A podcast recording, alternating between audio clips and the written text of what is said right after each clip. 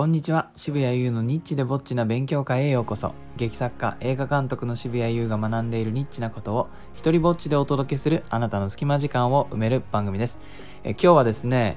書く予定のない脚本のアイデアが溢れてくるのでもうラジオで語らせてくれびっくりマークというお話をしようかなと思います。えーと今はですねとあるあの映画のあらすじを29日までに書かなきゃいけなくてですね、えー、それのそしてそれはあらすじを書いてで、まあ、プロデューサーの OK がもらえたらそれの脚本を今度は1月15日までに書かなきゃいけなくてでねあの決してあの、早い方ではないんですね。僕はどっちかちょっと地質寄りなんです。ただ、コンスタントにやってるから、アウトプット量がちょっと多めにね、見える人もいるかもしれないですけども、まあ、遅い方に入ります。そそれは1月15日で結構タイトなスケジュールなんですけども、それがあり。それが終わったら、この来年の舞台の台本を書きな書かなきゃで、と、まあ、いろいろあるのに、全然違う、全く作る予定のない話がですね、浮かんで浮かんでしょうがなくてもはやなんかね胸が苦しいぐらいこれのアイデアが浮かんでくるんですよ。呼吸が浅くなってて胸が苦しいっていう 現象が起きててもうここで語らせてくれ。ラジオで話して俺は楽になりたい。楽になりたくて話します。えー、でねこのどんな話なのかと、まあ、あの元をたどればです。たまたまですね、この、この間終わった10月31日に終わった舞台にですね、あの、刑務所のシーンがありまして、ちょっと面会室が出てくるんですね。で、その面会室の脇の方に、まあ、刑務官が立ってて、で、ほんとその作品の中でちょっとだけセリフがあるんです。で、これあの、まあ、あの、やりよう、いろいろなやりようがあって、まあ、あの、出番が少なめのね、あの、俳優さんに、この役の時だけちょっとその刑務官の衣装を着て入ってもらうとかいろいろ、まあ、アイディアはあったんですけれども一番ぴったりだなと思ったのは実はキャストの誰かにやってもらうことではなくてですねあの舞台監督さんに一番なんていうかこうちょっと年齢もあの50代ぐらいの方なのかな？って言っててその人がそこに立っててで一言二言言ったりするとこれ絶対一番いいなと思っててですね、まあ、ダメ元でお願いしたんです。なんとかこれすいませんちょっと出てもらえませんかって言ってであのー、まあ後々分かったんですけど頼まれると断れない性格の方らしくですね、まあ、それが功を奏しやってもらえたんですよ。したらね狙い通りめちゃくちゃ良かったんですね。あの本当にね本当セリフ2つしかないんですけどもあの刑務所出所する、まあ、主人公がね出所するシーンがあってそこで、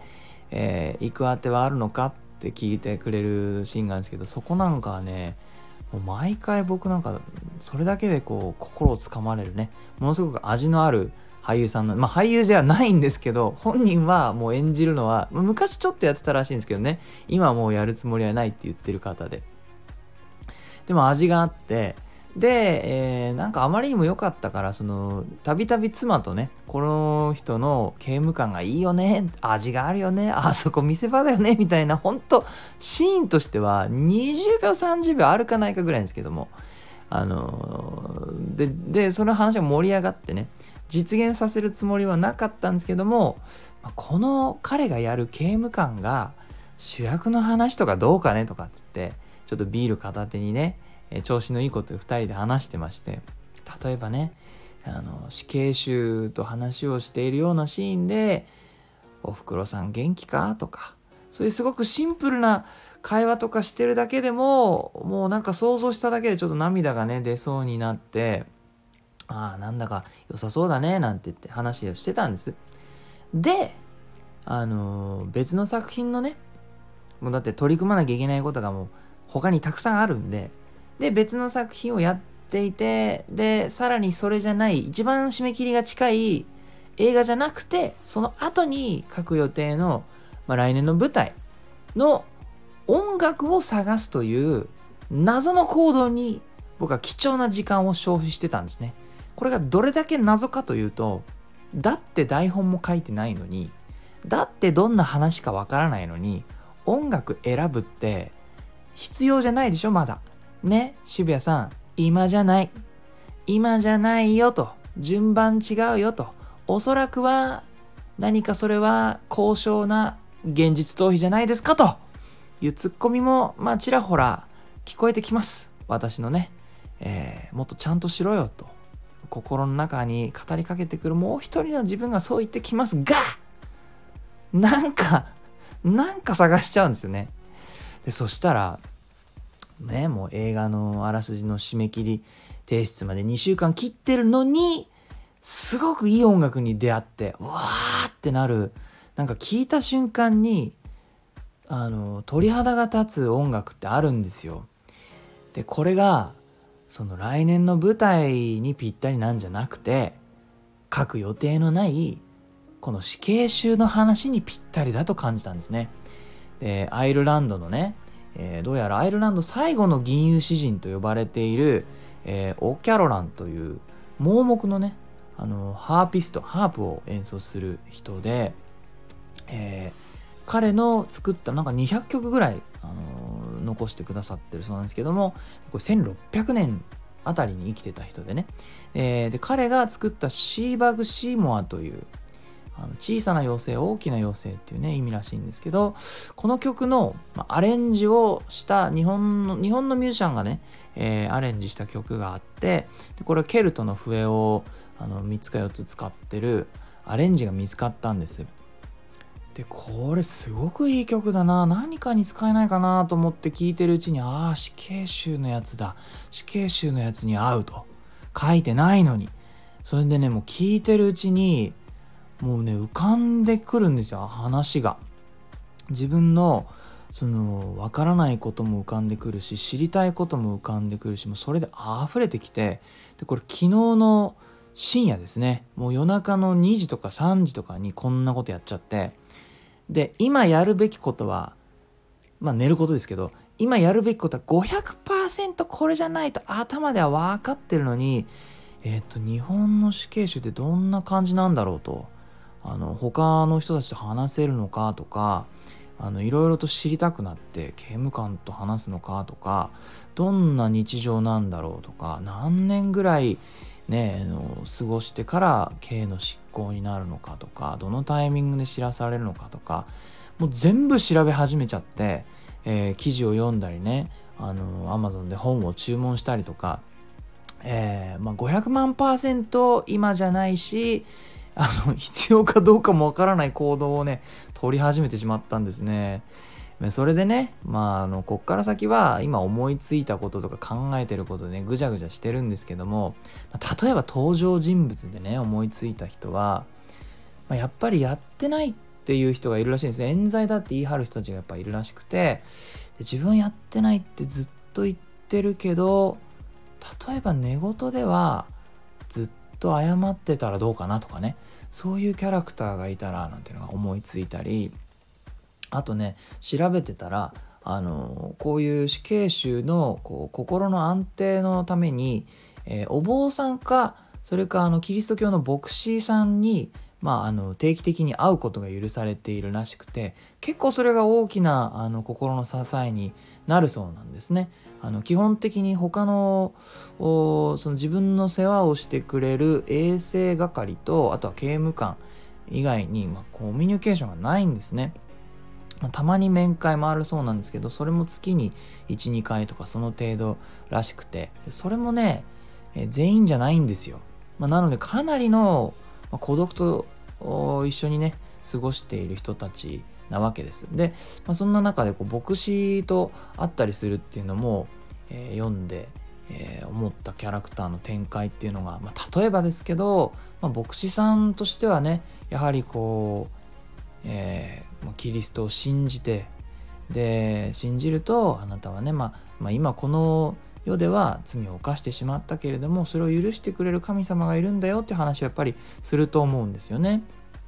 でそうすると、まあ、天に行けるよねみたいな。ただねそれを想像したら死刑囚の人の方はなんか自分は天国に行っちゃいけないって思ってそうだなって思ってだから彼は自分はそれは信じられない受け信じたいけど受け入れたらあの自分には天国に行く資格はないからそれはダメだというようなことを言ってねで、まあ、例えばですけどもその死刑囚がね、えー、殺めてしまった人がいてでそれが何だろうな彼が思うにその死刑囚が思うに天国に行きそうなやつじゃないと。ろくでもないやつだったけど殺しちゃったみたいなね、えー、ことを言ったとするとあいつもきっと地獄に行ってるだろうから俺も同じところに行ってちゃんと謝りたいとかそんなようなセリフが聞こえてきてうわーだから俺もそっちに行かなきゃいけないんだよっていうことをね牧師さんに言ったりするシーンがあったらこれもなかなかこう強いね、えー、印象に残るシーンになりそうだなとかね。まあ、こういうふうにこう、まあ、面会のシーンだとか、まあ、衛生係とのシーンだとか死刑囚が手紙を書いてるシーンだとかねもうシーンが浮かんできて浮かんできてあ手紙とそういえばどんな手紙書くんだろうと思って調べたらこれまたねあの、すごい言葉に出会って、まあ、ちょっと読みますけどえっ、ー、ととある強盗殺人を犯しちゃった人のね、えー、まあなんか肉筆なのかな？手紙かどうかわかんないんですけどもなんかアンケートを取ったりするんですよねメディアがね。それでそういった死刑囚に書かせた文章っていうものをこう集めてる、えー、記事とかあったんでそれを読んでたら、まあ、彼はですね、えー、こんなこと書いてます。毎日毎日自分の死の在り方を見続けている。僕自身自分を罰するごとく毎日毎日何千回も何万回も自分を殺し続けています。謝罪の絶叫を被害者の魂に届くまで叫び続けます。これねもうね謝罪の絶叫を被害者の魂に届くまで叫び続けます。これはあれですよね。その事実は小説より強いなって感じさせる、まあ、いい例ですよね。叶わない。こういう言葉は僕がいろいろねいくら時間をかけても出てこない類の言葉だなと思ってこういったものを何か形にしてみたいなみたいな思いがね今出てきちゃってるんですよね。参ったな。あとねこれはあの地下鉄サリン事件とかそういったことを起こした死刑囚の言葉なんですけれども ちょっと読みますね。えー、なんという恐ろしく取り返しのつかないことをしかも救済すると信じてやってしまったのだと例えようのない雲の波に襲われます犯した大罪をどれほど苦しみもだえても苦しんでいるモノマネに過ぎないと思い知らされただただ取り留めなく悲しみがあふれます。って書いてるんですね。まどこまでね本当にそう思っているのかとかいろいろと自分の中で疑ったりとかもねそういったあの角度から見てしまう部分もあるんだけれどもあの、まあ、これに対してっていうよりはそういった言葉を読んでるとねどこまで本当に思ってるのかなとか思うんですがこのフレーズが苦しんでいるモノマネに過ぎないっ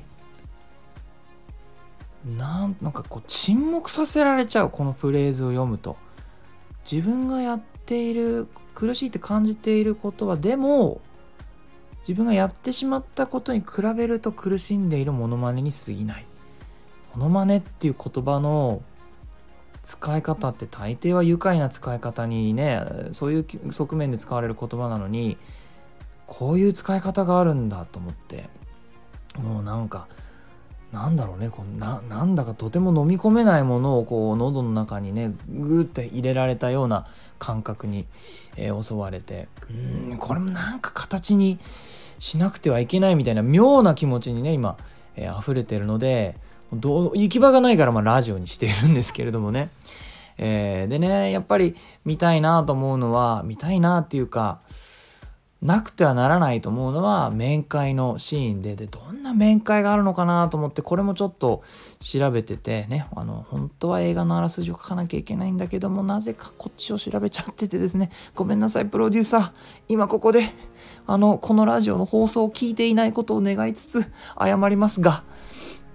えー、でですねこれはあの死刑囚が、死刑執行を知らされてからですね奥さんと面会をした時の話なんですがそれに立ち会った刑務官の人のインタビューみたいなのがまとまったやつですね。でその一部からちょっと、えー、読みます。えー、面会用の部屋にはテーブルが置かれアクリル板などのついたてはなかったテーブルを挟み向かい合うように座った妻は夫の手を握って泣くばかりだ死刑囚はよく来てくれたと言った後拘置所で、えー、お経をあげてきた経験に触れた、えー、でその死刑囚の言葉正直悟りという気持ちにはなれなかった。しかし明日死ぬと分かり今は落ち着いた気持ちだ。罪を自覚しその責任を取るのは当然なので悲しまないでほしい。さらに、えー、誰でもいつかは亡くなるんです。僕が先に行くことになっただけですと語り悲しまないようにと繰り返した。約30分の面会中妻は言葉を発しない。死刑囚が部屋を出ようとする時妻が絞り出すようにこう言った。子供の顔がだんだんあなたに似てきたわ。もうこれとかね。なもう全く自分がどれほどそのフィクションに思いとか時間を費やしてもこれは書けないってことがまああのね僕も病気ですよねこれを読んで思うことが自分はこれを書けないって思っちゃうわけですからそれがね人としてどうなのかっていうのは一旦別としてでもこの瞬間は何か形にしてえー、人に見せたいなっていうふうに思ってしまうんですね。で大抵その舞台とか、まあ、映像作品もそうですけど、まあ、言葉で語ることで何かのシーンって成立するんですけれども30分この奥さんはまああの喋れないわけですね。言葉がないわけですね。で泣くばかりで手を握って泣いていてずっと30分最後にこれを言ったわけですね。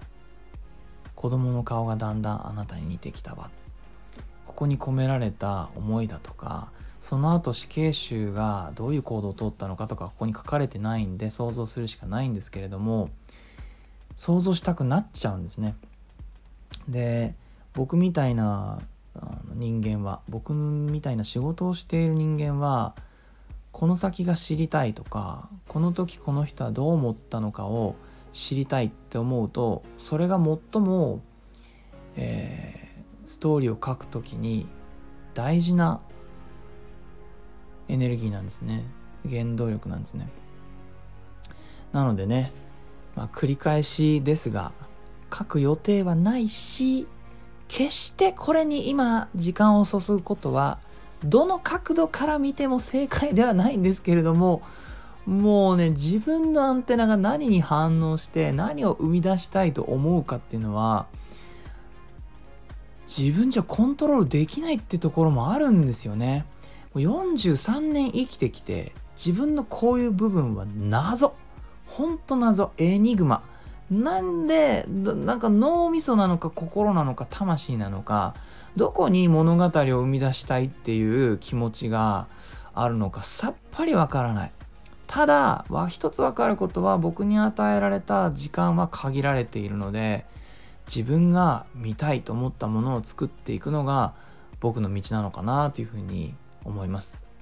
まあ、やらなきゃいけないことからね大幅に道がそれるきっかけを作ってくれたそのアイルランドの曲は、えー、概要欄に貼っておくのでよかったら聞いてみてください僕はね今毎日ねこれを起きたら聞かないと気が済まなくてで聞くたびに物語の続きとかあの断片とかがね、えー、生まれてくるという、えー、ちょっと貴重な体験をしています。はい、えー、いいなと思ったらハートマークをタップしたりフォローしてください。Twitter もやってるのでよかったらそちらもチェックしてください。このスタイフでも自由に使える使用許可、上演料不要の一人芝居コレクション、モノローグ集穴、そして第2弾となる狭間は Amazon で好評発売中です。サイン本は僕のオンラインショップ渋々屋で取り扱ってます。えー、また、大盛況のうちに終演した劇団牧羊犬狼少年立花の配信版は現在先行予約を受付中です。詳細は概要欄をチェックしてください。では渋谷優でした。